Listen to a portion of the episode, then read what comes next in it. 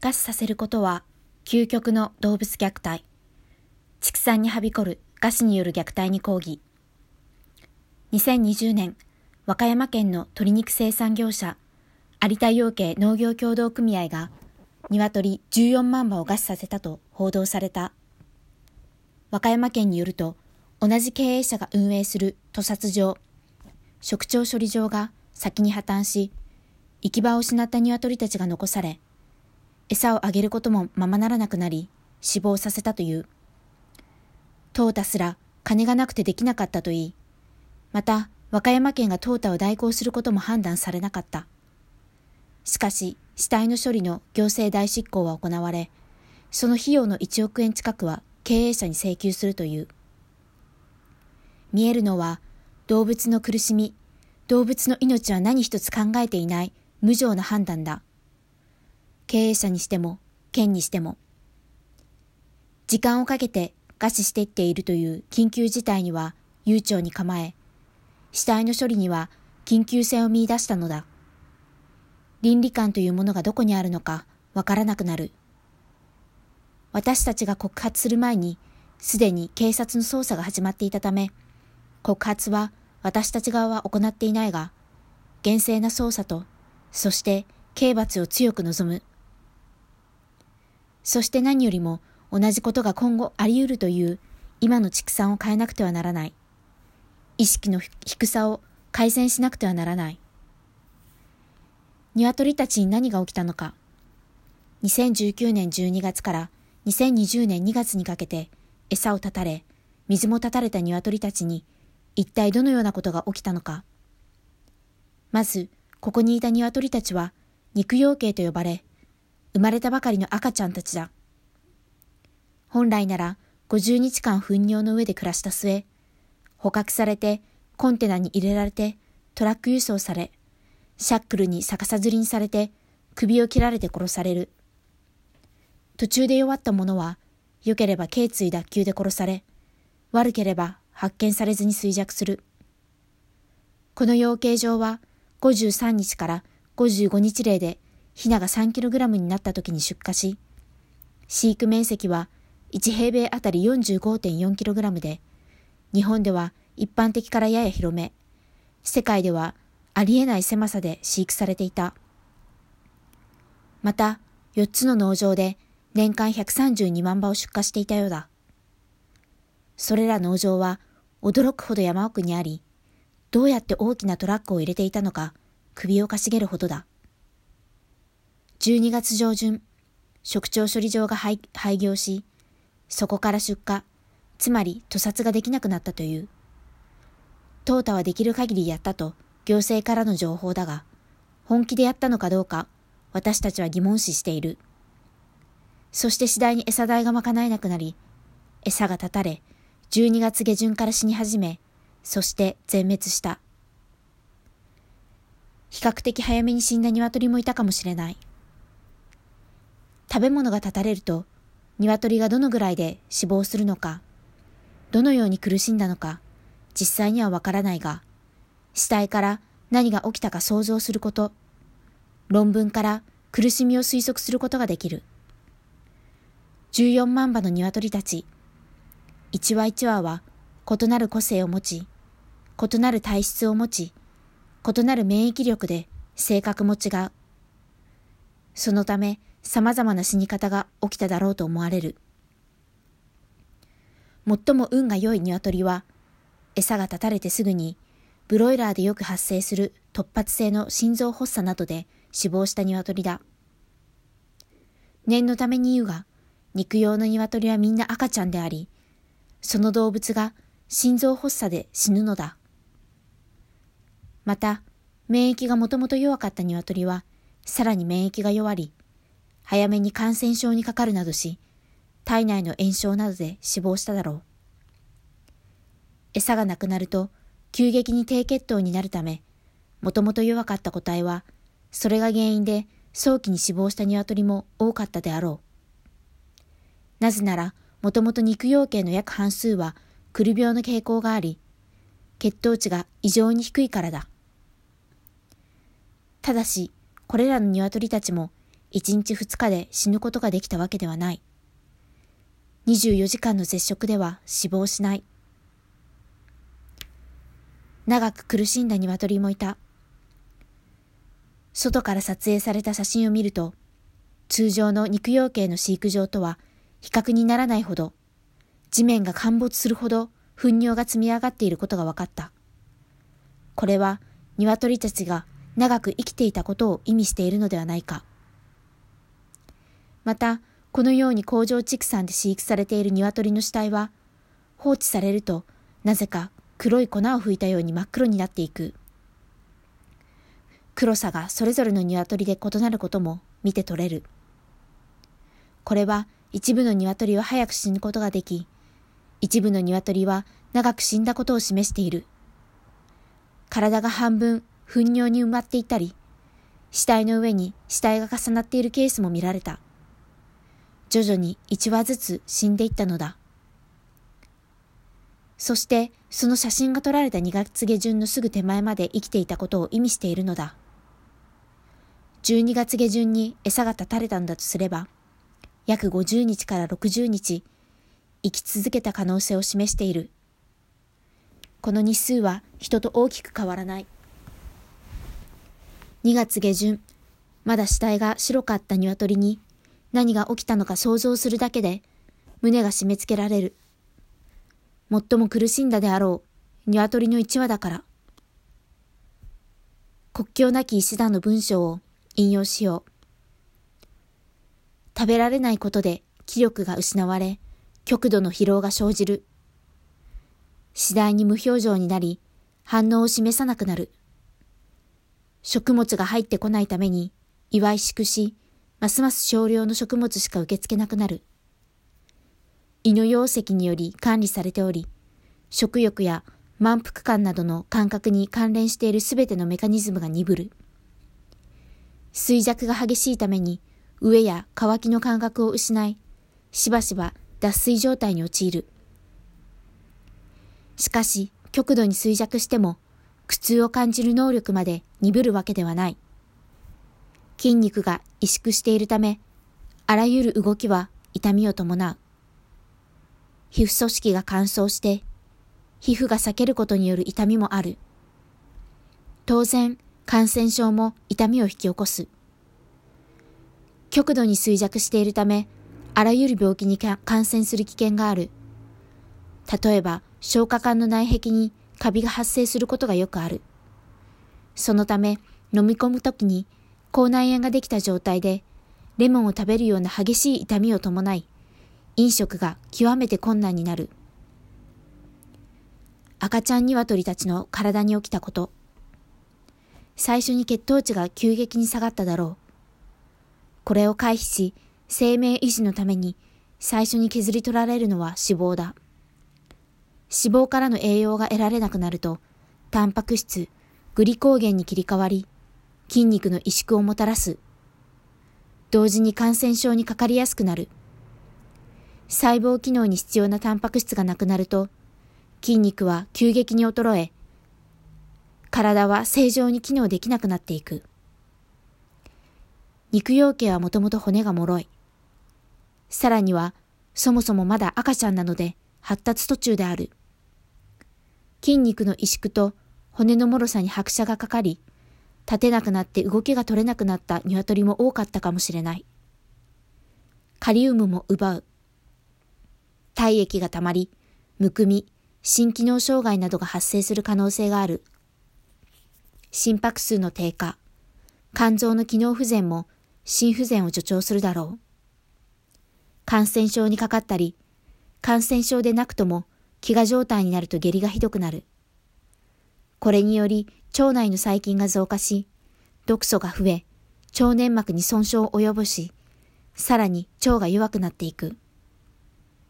すると脱水症状がさらにひどくなる。下痢をしている状態の時、あなたも腹の痛みに苦しむだろうが、動物も同じだ。また、弱った鳥は寄生虫感染にもさらされやすくなる。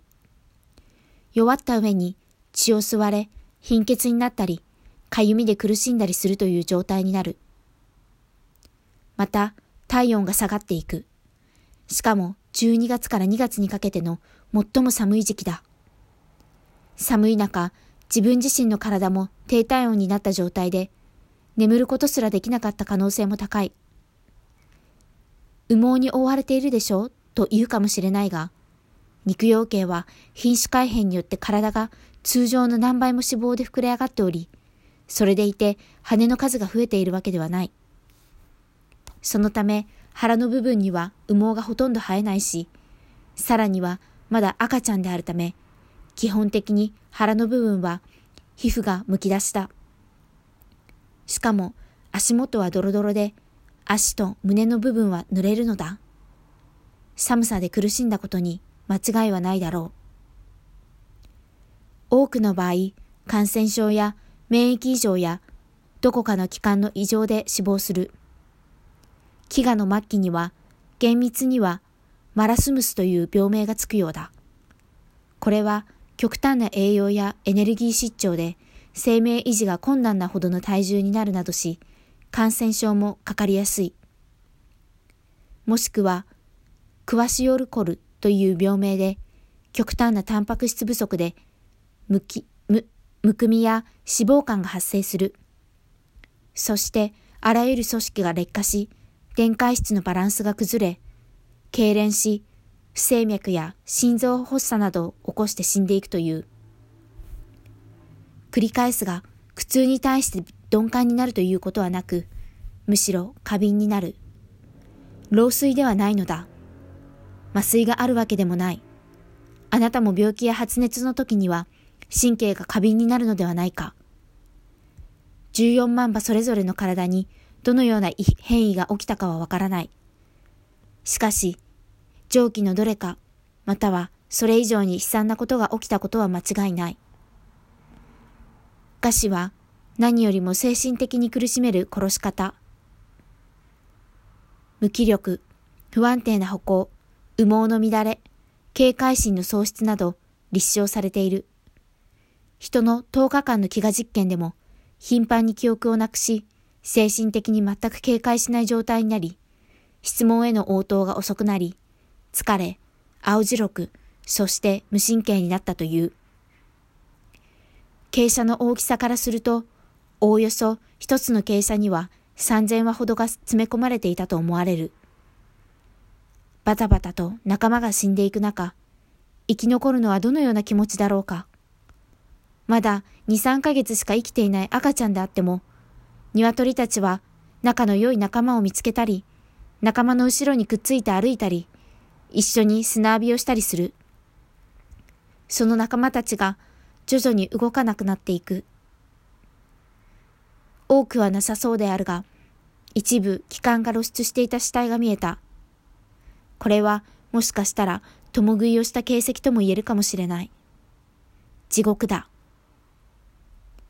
ファスティングや一部で行われる人間の自死や野生化で起きる弱い動物の餓死と一緒にしてはならない。逃げ場がなく、自分で餌を探すその場所すらなく、強制的に箱の中で餌が断たれるのだ。鎮痛剤もなければ、二日後にご飯を食べられるという希望もなく、自分で餌を取ろうと努力すらできない。飼育下の動物に人間によって餌を与えない方法で殺された。餓死したという言葉だけからは見えない壮絶な彼ら、彼女らの苦しみを人間は認識すべきだ。淘汰くらいはできた。私たちは経験からいくつかの対処が可能であったことを強調したい。入数を制限する時期をあと2ヶ月早めればよかった。農事組合法人、吉備食系組合は、有田養鶏農業協同組合と同一経営者であり、かつ管理された施設であったことが伺える。通常通りの経営管理を行っていれば、職長処理場の閉鎖は予測可能であったはずである。さらに手元にある資金から餌代が足りなくなることや、人件費が足りなくなること、必要な淘汰ができなくなることも容易に予測がつくことである。本来であれば、農事組合農事組合法人、吉備食系組合及び有田養鶏農業協同組合を経営する平松氏は、より早い時期に入数、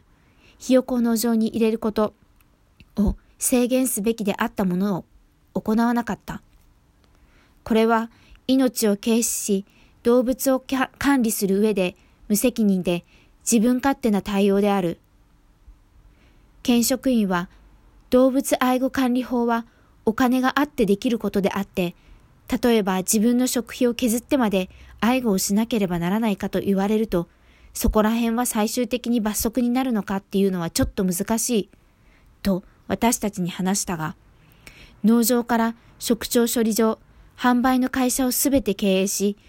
把握する経営者には14万羽を餓死させるに至ることを防ぐことは可能であったと考えられる。事故での淘汰、殺処分は可能であった。経営破綻する以前、つまり屠殺場と農場を維持できないと判断した時点で、従業員総出で炭酸ガス等を調達し、淘汰することも可能であったはずである。ゴミ袋とポリバケツ、炭酸ガスがあれば、淘汰は可能であり、これは安価である。炭酸ガスを購入することができないとしても、農場従業員は12月下旬までおり、また1月中も数名の元従業員が農場管理をボランティアで手伝っていたとのことである。これらの従業員、または元従業員、または役員の家族と共に養鶏で一般的に行われる淘汰方法である頸椎脱臼による殺処分することは可能であったと考えられる。頸椎脱臼は費用はかからない。なお、頸椎脱臼は他の農場では出荷時に出荷できない鶏を1時間以内で3、4人で200羽淘汰することは一般的である。決して安楽ではないが、餓死よりはるかに苦しみの時間が短い。EU では、頸椎脱臼は1日70羽までとされているため、二酸化炭素の方が望ましい。特に体の小さな20歳以内の鶏であれば、淘汰はより容易であり、14万羽もの餓死を避けることは可能であったと考えられる。畜産業全体の問題。動物の福祉を著しく低下させ、長く苦しませた挙句に餓死させることは許されることではない。一羽一羽が苦しみの中で死んでいった。14万羽という数は2018年から2020年にかけて起きているトンコレラで殺した豚の数と同じくらいだ。日本中から激しい非難の的になる犬猫の殺処分は5万頭に満たない。14万という数はただごとではない。しかしこの問題は、この業者だけの問題ではないことを強調したい。今の畜産業においては、